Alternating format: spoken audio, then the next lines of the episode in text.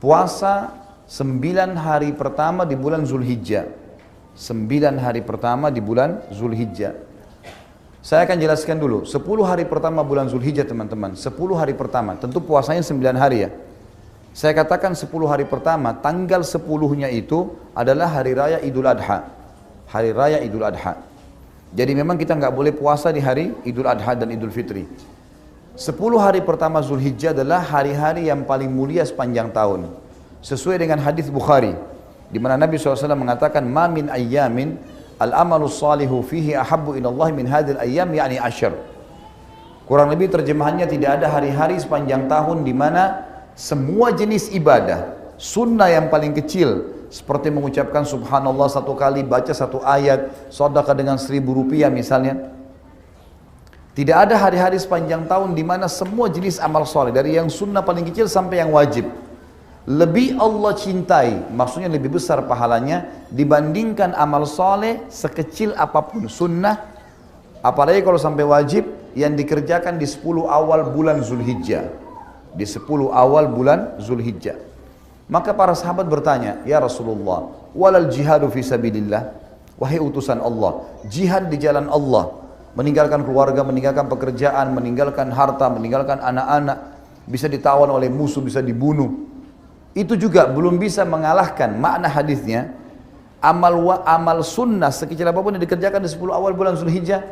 Jawaban baginda Nabi SAW walal jihadu fisabilillah jihad pun di jalan Allah belum bisa mengalahkan amal yang dikerjakan walaupun sunnah yang kecil di 10 awal bulan Zulhijjah. Jihad belum bisa mengalahkan itu illa rajulun kharaja binafsi wa mali wa lam yarji bidzalika bi syai' kecuali seorang laki-laki yang keluar berperang membawa jiwanya dan seluruh hartanya. Dia punya 10 miliar, semua dibawa ke medan perang, beliin senjata, beliin segala macam, habis semuanya.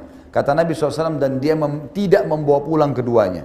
Dia mati syahid, semua hartanya habis diinfakkan, baru bisa menyamai amal sunnah sekecil apa pun yang dikerjakan di 10 awal bulan Zulhijjah. Kita sekitar 8 hari, 9, 7 hari lagi kita akan masuk bulan Zulkaadah. Setelah Zulkaadah, masuk Zulhijjah. 10 hari pertamanya teman-teman sekalian. Lingkarin baik-baik di kalender. Ini hari-hari emas kita. Mengalahkan pahala jihad. Bahkan lebih jauh daripada itu. Ulama tafsir pada saat menafsirkan surah Al-Fajr. Kalau saya tidak salah surah nomor 79 dalam Al-Quran. Ayat 1 sampai ayat 3 yang berbunyi A'udzu billahi minasyaitonir rajim wal fajr walayalin ashr wasyaf'i wal watr. Saya langsung masuk ke tafsir, bukan terjemahan biasanya. Wal fajr, waw ini namanya waw kasam, waw sumpah. Allah yang maha pemurah dan maha tinggi tidak bersumpah dalam kitabnya Al-Quran kecuali yang datang setelah sumpah informasi penting. Seperti misalnya wal asr, demi waktu. Maka ini Allah bersumpah agar semua manusia memaksimalkan waktunya pada hal yang bermanfaat. Sama di sini, wal fajr. Fajar adalah fajar, bahasa Indonesia, waktu subuh. Cuman yang perlu kita garis bawahi, di kata-kata fajar sama dengan di kata-kata asr tadi. Ada alif lamnya. Alif lam ini namanya dalam bahasa Arab alif lam mu'arraf. Alif lam yang memperkenalkan sesuatu. Jadi kalau Allah bilang wa asr, tidak mengatakan wa al asr, tidak ada alif lam, berarti waktu umum. Waktu apa ini? Tapi dengan adanya alif lam wal asr, berarti jelas maknanya waktu yang kalian sedang pakai di dunia. Sama di sini, fajar waktu subuh. Kalau tidak pakai alif lam, subuh apa yang Allah mau ini? Ternyata Allah kasih alif lam wa al fajr dan ulama mengatakan dimaksud adalah subuh hari raya Idul Adha. Dan ini menandakan teman-teman disepakati oleh jumhur ulama Idul Adha lebih afdal daripada Idul Fitri. Yang ramai di Indonesia apa? Idul Fitri. Padahal sebenarnya Idul Adha lebih afdal. Kenapa? Ada alasannya. Idul Fitri, habis sholat Idul Fitri kita nggak ada ibadah khusus. Yang mau silaturahim keluarga, mau tidur, mau rekreasi, tempat-tempat yang dihalalkan, itu boleh-boleh saja. Tapi habis sholat Idul Adha, kita punya ibadah apa? Kurban. Ibadah langsung. Fasalli li rabbika wanhar. Salat kalian Idul Adha itu lalu nyembeli setelahnya langsung. Makanya ulama mengatakan dari ayat tadi yang saya baca ini fasalli rabbika wanhar dikatakan paling afdal setelah Idul Adha langsung sembeli. Itu paling besar pahalanya. Walaupun kita punya kesempatan empat hari. Hari Idul Adha dan hari Tashrik. 11, 12, 13 dari bulan-bulan Hijriyah mas dari bulan Zulhijjah itu. Baik teman-teman sekalian. Allah mengatakan setelahnya walayalin ashir. Waw ini dalam bahasa Arab namanya waw ataf. Ataf itu fungsinya dalam retorika bahasa dalam grammar bahasa Arab dia menyambung hukum paragraf sebelumnya. Jadi sumpah Allah di ayat pertama tadi demi waktu subuh itu Adha kejar jangan sampai ketinggalan sholatnya dan kurbannya ya gitu loh. Dan kata Allah layalin ashir kejar juga layal jamak daripada laylah. Malam-malam ashir sepuluh. Maksudnya kejar juga 10 malam berturut-turut sebelum Idul Adha itu. Di sini teman-teman sekalian ada ulama tafsir yang mengatakan dari ayat ini bisa disimpulkan kalau 10 awal bulan Zulhijjah malam-malamnya menyaingi bahkan mengalahkan fadilah 10 akhir Ramadan. Kok bisa? 10 akhir Ramadan fadilahnya besar. Ada Lailatul Qadar lebih baik daripada seribu bulan. Apa jabaran para ulama? Kalau di 10 terakhir Ramadan kita disuruh kejar Lailatul Qadar yang lebih baik daripada seribu bulan. Hanya satu malam dan di malam-malam ganjil saja. Di sini di 10 awal bulan Zulhijjah Allah suruh mengejar setiap malamnya.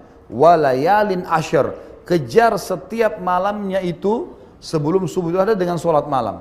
Dan di sana lebih baik daripada seribu bulan, di sini lebih baik daripada jihad. Sudah kita sebutkan tadi hadis Bukhari. Ini besar sekali fadilahnya. Kemudian dikatakan wasyaf'i wal watar dan hari ke-8 juga hari ke-9-nya. Hari ke-8 Zulhijjah teman-teman, dua hari sebelum Idul Adha dikenal dengan hari Tarwiyah. Ini jemaah haji permulaan pakai ihram untuk haji. Dan saya sarankan Bapak Ibu yang mau haji, apalagi kalau ONH plus ya, usahakan tanya travelnya sebelum daftar, masuk nggak di Mina tanggal 8 Zulhijjah. Tanya gitu. Namanya hari Tarwiyah. Karena banyak travel tidak mau masuk ke hari Tarwiyah ini. Karena mereka anggap itu sunnah. Walaupun sunnah. Tetap harus dikerjakan. Sayang sudah mahal-mahal bayar baru nggak masuk di Mina. Ngapain tinggal di hotel? Sudah jauh-jauh ke Mekah. Ini hari Tarwiyah. Haji itu memang enam hari. Tanggal 8 sampai tanggal 13. 8, 9, 10, 11, 12, 13. 6 hari. Tapi dari enam hari ini teman-teman, hari pertamanya tanggal 8 dan hari terakhirnya 13 hukumnya sunnah. Memang sunnah saja jemaah haji. Tapi kehilangan fadilah. Tanggal 9 Allah sebut, tanggal 8 Allah sebutkan di ayat ketiga surah Al-Fajr ini. Wasyaf'i wal watr dan hari ke-8 dan hari ke-9-nya. Jemaah haji tanggal 8 hari tarwiyah itu teman-teman pakai baju ihram. Dan bagi yang pergi haji kalau memang di sana pembimbingnya tidak maksimal silakan SMS ke saya atau WhatsApp mudah-mudahan saya sempat jawab untuk memandu apa yang perlu dipandu. Tapi saya berikan gambaran globalnya. Tanggal 8 Zulhijjah ini teman-teman sekalian kita pakai baju ihram niat dari kamar hotel kita. Dari kamar hotel, tidak pergi lagi ke mikot. Kemudian kita masuk ke Mina. Sholat duhur asar jamak kasar takdim. Di jamak digabung, di kasar dipangkas yang dua rakaat, yang empat rakaat menjadi dua, duhur sama asar sama isya. Gitu. Cuma ini yang boleh dipangkas. Di jamak juga cuma bisa duhur sama asar, maghrib sama isya, nggak bisa yang lain. Nggak bisa isya sama subuh, nggak bisa subuh sama duhur. Yang bisa cuma duhur sama asar, cuman ini asar sama maghrib juga nggak boleh. Maghrib sama isya, itu saja. Digabung duhur asar di waktu duhur, jamak Kasar dipangkas, takdim dimajukan. Lalu kita memperbanyak zikrullah. Takbir, tahlil, tahmid. Kita membaca Allahu Akbar, Subhanallah, La ilaha illallah. Baca Al-Quran, dengarkan ceramah. Maghrib juga begitu, dijamak, digabung sama maghrib sama isya, dikasar isyanya, ditakdim dimajukan di waktu maghrib. Nginap di Mina malam itu, sampai besok pagi. Habis sholat duha, tanggal 9 dikenal dengan hari witr, ini semua jemaah haji menuju ke Arafah. Dan ini hari pertama hari yang wajib. Bahkan puncak ibadah haji hari Arafah. Tanggal sembilannya. Dikenal dengan hari witir. Tadi dikatakan. Wasyaf'i wal watr. Hari ganjilnya maksudnya tanggal sembilannya. Ini kata Nabi SAW. Al-hajju Arafah. haji itu puncaknya Arafah. Yang tidak hadir Arafah tidak sah hajinya. Makanya kerajaan Saudi biar orang sakit parah, kalau dia masih bernafas dan sudah niat haji dibawa pakai ambulan ke Arafah. Dipakai ihram, diinfus, dibawa walaupun di atas ambulannya. Karena kalau hadir Arafah berarti hadir haji. Kalau yang lainnya seperti nanti kita bahas Muzdalifah, Mina, kalau orang punya udur sakit dia bisa ganti dengan kurban. Bisa berkurban kalau punya udur, tapi Arafah nggak bisa. Maka jemaah haji duduk dari habis duha sampai terbenam matahari dan tidak boleh keluar dari Arafah sebelum terbenam matahari. Makanya pemerintah Saudi berikan memang ada barisan polisi di situ atau polisi militer yang menjaga perbatasan agar jemaah haji tidak keluar dari perbatasan Arafah menuju ke Muzdalifah. Tinggal di sana, sholat duhur asar, jamak kasar takdim sama. Kemudian Nabi SAW memperbanyak doanya habis asar sampai terbenam matahari. Sampai-sampai Nabi SAW mengangkat tangan dan putih ketiak beliau kelihatan. Karena berdoa kepada Allah di Arafah. Jadi teman-teman kalau lagi haji ini jangan habisin waktu cerita-cerita sama teman. Sibuk dengan minum kopi, minum teh, makan ini, macam-macam. Banyak jemaah haji begitu. Duduk gosip sama orang. Ini Arafah puncaknya pembersihan dosa. Bahkan kata Nabi SAW tidak ada hari yang paling banyak Allah bebaskan manusia dari api neraka dibandingkan hari Arafah. Puncaknya di situ. Saya kalau bimbing jemaah haji nggak ada waktu untuk ngobrol. Istirahat, sholat, jemaah, makan, habis itu kembali ikut taklim. Nggak bisa. Harus diikat gitu. Ingatkan masalah akhirat. Karena biar presiden dan raja pun hari itu pakai arak, pakai pakai ihram semuanya. Nggak ada baju kebesaran, nggak ada jabatan. Semua sama pada saat itu. Allah perlihatkan kepada kita tentang kondisi mahsyar. Kemudian teman-teman sekalian setelah maghrib terbenam matahari dianjurkan mentakhirkan sholat maghrib isya sengaja dijamak, digabung maghrib isya, tapi ditakhir, diterlambatkan di waktu isya, di malam itu, tanggal 9. Dan dikerjakan di Muzdalifah. Muzdalifah sebuah lokasi setelah Arafah. Ini disunnahkan, kita nginap sampai pagi. Tapi sholatnya juga sunnah, boleh kalau misalnya kepepet, kita sholat di Arafah, banyak juga travel mengerjakan, itu tidak disalahkan para ulama, tapi kalau kita bisa tunda, kita tunda tentunya. Biasanya travel-travel kita tidak menyediakan, tidak tidak menyediakan kemah di sini, tapi mereka nunggu di bus sampai lewat awal malam. Lewat jam 12 malam biasanya mereka sudah meninggalkan Muzdalifah. Karena memang biasanya agak macet di situ. Yang jelas teman-teman sekalian malam itu ke Muzdalifah. Sunnahnya mentakhirkan sholat. Kalau travel yang pintar, mereka akan menyiapkan karpet atau sejadah besar, permadani dibawa ditaruh di mobil, nanti jemaahnya dibiarkan sholat di pinggir jalan saja. Banyak sekali travel-travel itu yang sudah paham sunnah, mereka mampir di pinggir jalan di, di Muzdalifah, lalu mereka tebar sejadah, baru mereka menjamak maghrib isya takhir. Di pinggir jalan biasanya. Dan itu dibolehkan oleh pemerintahan Saudi. Yang jelas, afdolnya kita tinggal sampai besoknya tanggal 10. Namanya Idul Adha, hari Adha. Ya. Idul Adhanya. Nah jemaah haji pada saat itu yang terikat ihram dari tanggal 8, tanggal 9, dua hari di pagi hari setelah sholat duha, mereka melakukan salah satu dari tiga hal kewajiban haji. Dan kalau dikerjakan salah satunya pada hari itu sudah boleh tahallul, boleh cukur rambut. Berkurban atau jumroh akabah, melontar besar. Dan saya sarankan jangan bilang melontar syaitan, karena nggak ada syaitan di situ. Itu cuma simbolik saja. Jangan jangan bilang lempar syaitan, lontar syaitan ini nggak benar. Nggak ada syaitan itu simbolik. Di zaman Ibrahim alaihissalam memang dulu ada syaitan mengganggu dia untuk menyembelih anaknya Ismail, tapi ini tidak berlaku pada kita. Makanya dilempar batu kerikil kecil. Orang yang anggap pada syaitan lempar sendalnya, lempar kayu, lempar batu besar. Ini masalah ini. Alhamdulillah sekarang sudah diubah oleh kerajaan Saudi temboknya cukup besar. Dulu waktu saya masih awal mahasiswa di Madinah tahun 90-an temboknya masih seperti tiang kita ini mungkin. Dua dua kali lipat yang ini mungkin. Jadi kalau kita lempar di sini yang di sana kena. Yang sana bisa balas lempar itu. Bahaya. Kalau orang tidak faham sunnah, dia bukan pakai kerikil kecil, sunnahnya kerikil kecil. Ini enggak pakai batu besar, ada lempar kayu, ada lempar sepatu. Dianggap pada syaitan. A'udzubillah syaitan rajim itu.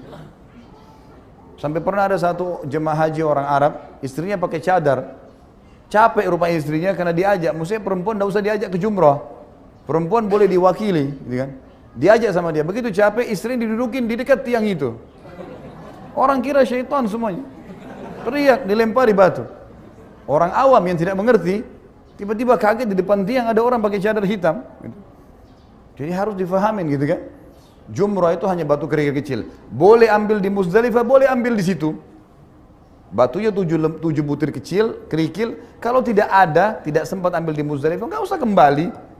Ambil aja yang tergeletak situ nggak masalah, karena simbolik itu. Baca Bismillah Allah Akbar, lempar, gitu kan? Selesai jumrah atau kurban atau yang ketiga tawaf ifadah. Tawaf wajibnya haji. Kalau salah satu dari tiga hal ini teman-teman kerjakan, maka dia bisa tahallul, cukur rambut. Bisa cukur rambut. Cukur rambutnya, kemudian dia boleh ganti baju biasa. Lepas ihram. Hanya saja kalau yang dikerjakan baru kurban dan jumrah, belum masuk ke masalah tawaf ifadah, maka semua halal bagi dia, boleh pakai baju biasa, kecuali berhubungan suami istri. Kalau suami istri boleh berhubungan kalau sudah tawaf ifadah saja. Tawaf wajibnya haji. Dan hari itu yang harus dikerjakan adalah jumrah akabah, melontar. Khusus kurban dan tawaf ifadah boleh ditunda sampai selesai hari tasyrik. Tanggal 13, 14, 15, eh, maaf, tanggal 11, 12, 13 dari bulan Zulhijjah itu sendiri. Setelah itu jemaah haji tinggal di Mina selama 4 hari, 10, 11, 12. Ini wajibnya. Tanggal 13, ini yang sunnah. Dan saya sarankan juga jemaah haji teman-teman kalau mau pergi haji tinggal sampai tanggal 13. Jangan buru-buru balik. Kemarin saya bimbing, saya bergabung dengan satu travel. Kemudian umumnya travel itu kebetulan punya kiai juga. Uh, pulang semuanya, tanggal 12. Saya tetap minta tinggal. Alhamdulillah diizinkan dengan orang-orang maktab itu boleh silahkan mau tinggal silahkan disiapin bus kalau mau pulang tetap makanan segala kemah ada jemaah saya ada yang semuanya tinggal yang berangkat dengan saya dan ada jemaah dari teman kiai ini yang ikut juga akhirnya Alhamdulillah sangat plong. Hari itu kita cuma santai pakai baju biasa ke jumrah, ngelempar jumrah besar, kecil, kecil sedang besar. Kemudian kita kembali ke saya berikan taklim. Nginap sampai besok. Tanggal 14 dijemput sama bus, tidak macet. Ya. Sudah plong, kemarin macet jalanan 3-4 jam, mungkin 7 jam baru sampai ke penginapan. Hari itu kita setengah jam sudah sampai ke penginapan. Hari tanggal 14, orang buru-buru banyak keluar gitu. Dan ternyata jemaah saya ini banyak yang cerita. Cerita sama jemaah yang tidak berangkat ke, tidak tinggal di Mina. Mereka bilang kita di sini nggak buat apa-apa nih. Nginap aja tidur, makan dan tidak ada kegiatan. nggak ada ceramah, nggak ada apa. Jemaah saya bilang, kalau sama di kemah sama Ustaz Halid ceramah terus tuh. Hmm.